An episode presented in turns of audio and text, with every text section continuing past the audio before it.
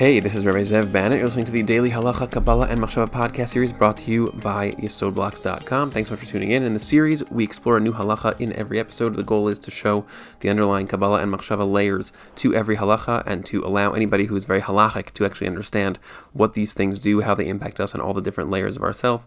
And to anybody who's very spiritual and wants to actually learn how to express that spirituality through the practical system of halacha. It's often a big problem with spiritual feelings, spiritual interiors, is having an inability ability to actually know how to live those things in accurate ways that truly align with and reflect the things that we experience on the inside. So that's the goal of this series is to show that in every halacha that we explore uh, in the Shulchan Aruch, going through straight from the beginning, uh, every episode of different halacha. If you're enjoying this content, if you've been listening to us for a while, please consider subscribing at yesodblocks.com to our premium content. Uh, what that allows is it allows us to do a lot more of what it is that we're doing. We're trying to build a tremendous, essentially a Netflix for Kabbalah platform. That's what yesodblocks.com is about. We're adding new series all the time. We have a lot of stuff get, being developed as we speak in the works, but we need your support in order to actually be able to achieve all of that. And every subscriber that we get counts. We're in the middle of trying to we're trying to get to a thousand subscribers right now to really allow us to do all the things that we're dreaming of doing. So please consider doing that. Uh, literally every subscriber does count. So if you want to subscribe, it really will help so much to support what it is we're doing and allow us to do more. Additionally, if you do subscribe, so then you get a ton of access to all the things that we're doing. You get access to all the content that's already on your yesodblocks.com. And you can also reach out to me through the website using our WhatsApp portal at yesodblocks.com to access me and ask me any questions that you have uh, about any of the content that I'm sharing here on this series or any of the things going on at yesodblocks.com. So I have tons of people that are reaching out to me every day asking questions about Hashem, trying to figure out who they are, who Hashem is, and how to actually build that into some kind of real life uh, perspective as opposed to Hashem being a vague guy in the sky that you can just you know just talk about in a very vague way without really understanding what that even really means. Uh, essentially, it's like having a friend or having trying to become friends with somebody that you don't even know that you that you only heard of in a vague way. Uh, people struggle tremendously in today's world with how to actually connect to Hashem, how to experience Hashem. I don't mean some kind of vague internal. Well, I experience Hashem a little bit through when you know when I feel the wind blowing. That could even be true, but I mean something that's much more specific, much more profound, much more real, much more alive. That's what we're trying to create with yesodblocks.com, and uh, all the content that's on there really allows for opening the door to that type of understanding. So head over there if you're interested in trying to actually access Hashem in this type of real way and to to build your life. You can get a sense of what we're doing through this podcast, through our YouTube videos at our YouTube channel. You could also subscribe there to get uh, just to get notifications about new videos, and uh, then you can also get access to the super content. If you really think that, if you really see how this is transformational and really impacting you, then head over to yesodblocks.com for yourself and get access to all of that. In this episode, we're in Siman Nun Gimel, and that's uh, section 53, and we're in Halacha Beis, Halacha Bet, the second halacha in Siman Nun Gimel, and this halacha says. Ein lomar yishtabach. A person should not say the bracha of yishtabach. This bracha is the last bracha, the the ending bracha of de Zimra. In previous episodes, we've been exploring this this second level of the morning tefillah process that was organized by Chazal, by the sages of the Talmud, and so the the second phase, which is called Psukei de Zimra, which is filled with which is filled with songs, essentially filled with writings about uh, who Hashem is, in, in, in essentially in, in, in, an attempt to uh, correlate the second section with the second layer of reality. So there four plus one layers of reality called the Olamot in Kabbalah. And so the second layer is Olam HaYetzirah. Olam HaYetzirah can be thought of as analogous uh, to the world of emotion in terms of our own personal structure. We are microcosmic analogs of the macrocosmic structure of reality. So our outer uh, piece, our first layer, is the layer of behavior, of physical, of practical uh, expression. But the second layer underneath that is the world of emotional conviction. And so Psukei de Zimra is supposed to be analogous and correlating with the world of emotional conviction, Olam HaYetzirah. And so all the things that are in de Zimra, the different uh, verses that we recite, the different paragraphs from Tehillim, uh, are all designed to create uh, some kind of emotional conviction connection with Hashem and with reality as an expression of Hashem, which is why it revolves around what we called in yesterday's episode the concept of Shevach, which is the idea of praise. And praise is not some kind of vague set of compliments that you give somebody to try to make them feel good so you can flatter them or pander to them. True praise is where you actually are able to perceive aspects of a person's character and then articulate them clearly to really see what it is that they are about uh, in a very tr- in, a, in a true way. And that has tremendous impact when you actually share that out loud with them and with your and you hear yourself saying it, you get more um, more clarity, more understanding of who it is that they are. And that comes to undermine the distortion tendencies that we have, especially with, with each other, where we tend to view each other through the lenses of habit, where you like you perceive a friend or a parent or a child uh, as a specific kind of set of things uh, that you've known them through that, you've seen them through that set of things, through that lens for a long time, because we just tend to build up habitual perspectives of other people.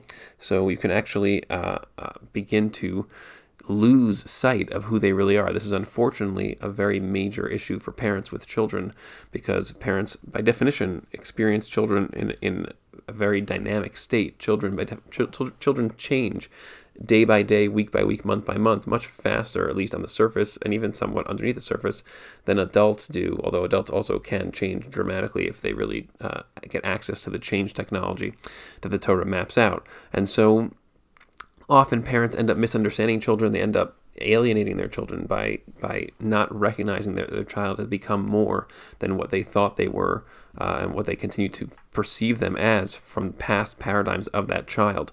And so that's the idea of Shevach is to basically constantly try to update your software uh, regarding the other people in your life to actually see the different things about them, what they're doing in a, in a full picture type of way, not in a distorted and biased way, to constantly try to analyze and see them for what they truly are, and not from a place of emotional positivity either, not just from a place of, well, I love you, so therefore, wow, you're so amazing, you're so special, and not negatively, like, why don't you, why do, why do you never listen, why are you always causing problems, but actually to see what a person is. I'll give one example of that. Let's say you have a child that actually does cause a lot of problems in school, so you can actually look very carefully at, well, what is the nature nature of the problem that they cause. Let's say, let's say the child is constantly speaking out in class uh, and is interrupting. So that means that the child's trait is that they have an abundance of netzach. Netzach in Kabbalah means that they are a very dominating personality. In other words, they are constantly broadcasting, and they're broadcasting at a very high volume that is potentially going to be uh, overwhelming other people's volume and making it that there's not enough room for other people to be there. So it's a dominating dynamic. So dominating dynamics are very, very are, are just tools. They are they it's it's an ability. Not everybody has that capacity. Not everybody has an abundance of netzach. So if you have a child that does have an abundance of netzach, so in a school classroom, subjectively that simply will cause problems because school classrooms are all about everybody sitting quietly, asking questions in an orderly way, and mo- mostly listening to the dominant netzach person who is the teacher. So what ends up happening um, very often to kids in school classrooms is that they simply become uh, convinced that they are problems because they are constantly being told that they are they are disturbing, when in fact what you really have there is a conflict between two different forms of netzach, the teacher's netzach and the student's netzach. And so that creates this perception for the kid. The kid is much more uh, um, impressionable as a young person. So you have a real problem there. So now the question is, of course, what do you do with kids who constantly disturb classes? And that's a much longer discussion. But the point is that if you were able to look at that child and see what they truly are and say, this kid has a has an, an abundance of netzach, which in many situations will cause this type of outcome, in other situations will cause positive outcomes or constructive um, utility or utilitous uh, outcomes. So then um, that's a very different perspective and that's really a much more balanced and true perspective. Instead of being kind of like a mixture of a person's trait and your reaction to it if you're a parent well why do you always always have to cause problems? You can actually see what the what the kid is what the child is what his powers are what what at least one of his abilities is and identify it and articulate that to the child in a clear way not even in the context of the problems at school just in general so the child learns to see himself clearly. So that's something which is uh, um, a, a, classic example of real shevach because it actually helps to clarify the entangled ways that we see ourselves that a child might see himself, especially after constantly being bombarded with negative feedback. That's what that's what um, shevach is. So the the whole section of Psukei Zimra is about that, and we end off the section with this bracha of Yishtabach, as we've been discussing already in previous uh, episodes. And so here, what the Shulchan Aruch is telling us is that you're not supposed to say the bracha of Yishtabach, Elaim Kain Amar Baruch Amar, unless you also said the first bracha of Baruch Amar, Uktzat Psukei Zimra, and at least some of the verses of Psukei Zimra uh, that were added, the, the, verses of either from sections like Ashrei or different paragraphs that are in Psukei Zimra, which we're not going through in detail right now. Um, but the point is that Psukei Zimra is structured with a, as with a, bracha in the beginning and a bracha at the end. And as we've discussed, a bracha is a set of uh, key words that we say in key sentence, a, key sentence essentially that triggers awareness of Hashem's presence in con- in connection, in conjunction with a particular experience. In this case, the saying of these different words, the, the reciting of these different verses and and accessing their meaning is the idea of having a bracha before and a bracha after is to link this process and link the concepts that we are saying to Hashem in our own consciousness and thus expand our awareness of Hashem through the entire process, expand our awareness of Hashem in light of the concepts that we are speaking about in Psukei Zimra. So here, the Shulchan Aruch is basically making sure you understand that the last bracha, the bracha of Yishtabach, uh, is part of the first bracha. In other words, this is one long bracha, and this is exactly what the Mishnah Berurah here explains uh, in Seif Katan Gimel, uh, section uh, subsection number three. He says uh, you can only say Yishtabach Eleim Kain Amar Baruch She'amar, and it says here the Yishtabach Hi Bracha Achrona, because Yishtabach is the final ending bracha. Shnit Kana Lomar La'achar Psukei Zimra that it was established to be said after Psukei Zimra. And it umascheles below baruch. It does not begin with the word baruch. In other words, it doesn't start with the normal uh, syntax of a bracha. Normally, a bracha starts with the word baruch, which means uh, more. We're trying to essentially access awareness of more of Hashem's presence. We're trying to expand our experience, our consciousness of Hashem's presence when we start to say a bracha. So Yishtabach does not start with the word baruch, and that indicates that it is actually a tack on bracha. It's a tag along uh, that's supposed to be ending off, signing off the first bracha, the Baruch She'amar bracha that begins Psukei Zimra. And since it's since it's set up that way, you can't say uh, Yishtabach without also saying at least Baruch She'amar and some of the verses of Psukei Zimra. So that's the that's the idea. And as we discussed also, the importance here is that this is all one unit. Uh, it's kind of like, you know, sometimes people say to me, well, this seems very technical. It's so specific. What, what does it matter? I'll just say some Psukei Zimra, a little bit of this, a little bit of that. Why does it have to be that I say this whole unit with Baruch She'amar beginning it and then these things in the middle and Yishtabach ending it? And the answer to that is, it's just like if you give a speech or write, a, write an essay. When you write an essay, you're trying to articulate a whole unit of concepts. So essays, when I was trained to write essays in school, so they always tell you you have to have an introduction, a body, and then a conclusion and there could be a lot of di- a lot of different uh, divergences inside of the body. Uh, you can have you know you can really flow to a lot of different areas, but the but the introduction and the body and the conclusion, the whole idea is to link all that and turn it into a unit, so that way it flows and makes sense as an entity. If you have an introduction and you have a body that just goes all over the place and, the, and there is no conclusion, then you have no idea what just happened. And that's also true about our minds. In other words, what we're doing is trying to install perspectives about Hashem in our minds in an orderly orderly way that actually leads to greater coherence, greater clarity, like we just said, the example of praising a child. So we're trying to create greater coherence and less distortion in our minds, less disorganization. So having this beginning and ending and middle that is all linked together in one unit is key to actually accessing and achieving the point of Psukei Zimra. Unfortunately, today, because many people don't know what these any of these words even mean, so when, when we say the the bracha before, the bracha after, and the things in the middle, it just creates a situation in which we're just kind of we have we're just going through the motions and we don't really know what it is that we're even saying.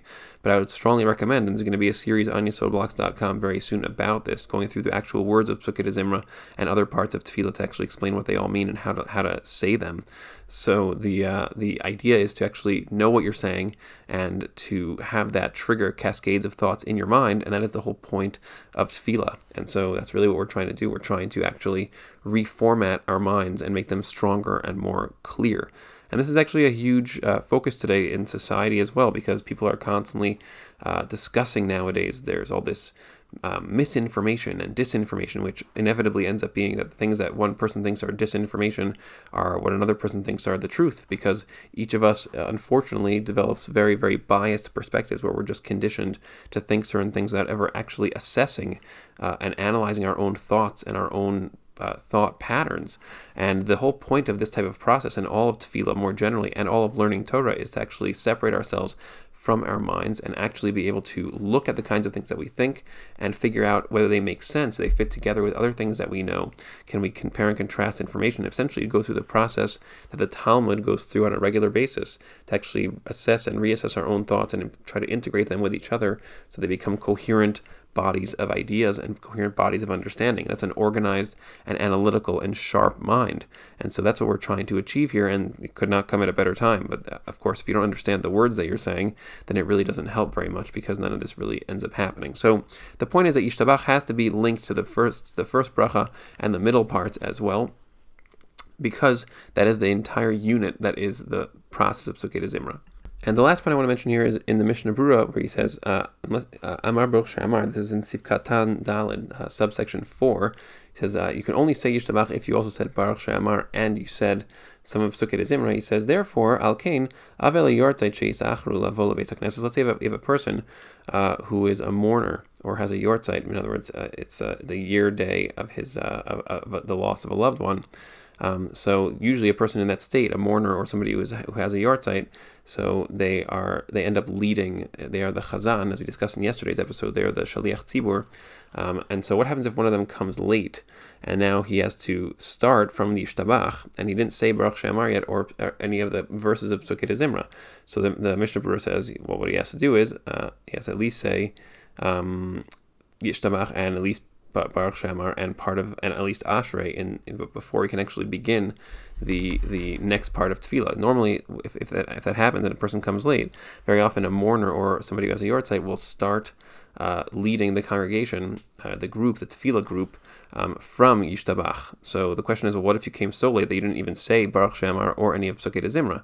So the Berurah here says, well, you need to say those things. You can't just start from Yishtabach. You're not supposed to do that uh, because of this issue that we just raised.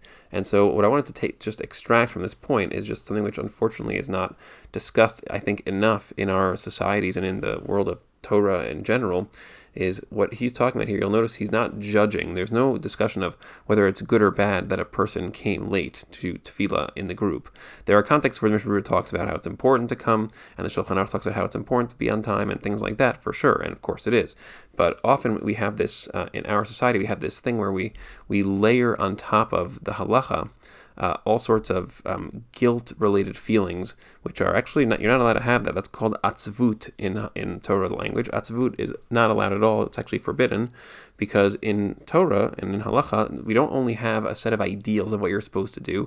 We also have a situation that deal. We also have halacha and we have we have halachic discussions of what to do when imperfect situations arise. And unfortunately, there's a very strong perspective towards halacha as a perfectionist system. These are all the things you're, you're supposed to do, you have to do, and then you have to basically live up to that. And when you don't, then you are now, at least in small ways, a failure, sometimes in big ways, and then you should feel guilty about that. All of that, that second part, the feeling like you're a failure and feeling guilty, is not a Torah concept. You are not allowed to feel that way. It is actually forbidden by in the Torah to feel that you are a failure who is now uh, now feeling guilty about that. You can feel what's called charata, which is regret to say, oh, I see now because of the way that I went to sleep at two o'clock in the morning last night. I woke up late today, and now I got I came late to the tefillah group, tefillah b'tzibur, so that's fine because now you can calculate better how to actually avoid doing that the next time. But to then just feel guilty and constantly feel like you're failing at this, you're not living up to the system of halacha, that is a very problematic thing because what you're doing is you're creating a bubble in your mind which says, well, there's halacha of what you're supposed to do, and there's me, and I'm outside of that because I failed or I wasn't able to live up to this. It's also especially true with sexual things. People have lots and lots of sexual struggles. Um, a, a, good example is shomer nagia, that we're generally not supposed to touch uh, people of the opposite sex um, unless we are at a state when, where we are in a committed relationship with them with kedushin and nisuin. But people are constantly struggling with that because it's a very powerful desire. So people often, when, when they quote unquote uh, fail, in other words, when they are unable to to maintain that separation. So then they look at it and they say, well, I guess halacha is not for me because I'm not perfect. I wasn't able to live up to that. There's a whole set of halacha about what to do when you're struggling with that and exactly how to how to live with that, how to adjust for it, how to constantly try to evolve while also struggling with it. There's a ton of halacha about all of that. And uh, the Mishnah here is giving a good example of that where he just describes, yeah, person who comes late, here's what you're supposed to do. And there's many other examples of halacha relating to what we do when, when we make mistakes because halacha is not a perfectionist system. It's a reality system, which deals with what to do when you are at an optimal state and able to actually really live uh, according to halacha fully. And then there are times where the halacha now has to discuss what to do when you are struggling with a particular area, and there are halachos that relate to that struggle. There is nothing that is not included in the map of Torah, and that's a very, very key point that I think can be easily extracted from this uh, this Mishnah Berurah. So hopefully that was interesting and helpful to you, and thanks again for tuning in. Check us out at yesodblocks.com, and looking forward to having you join me for the next episode.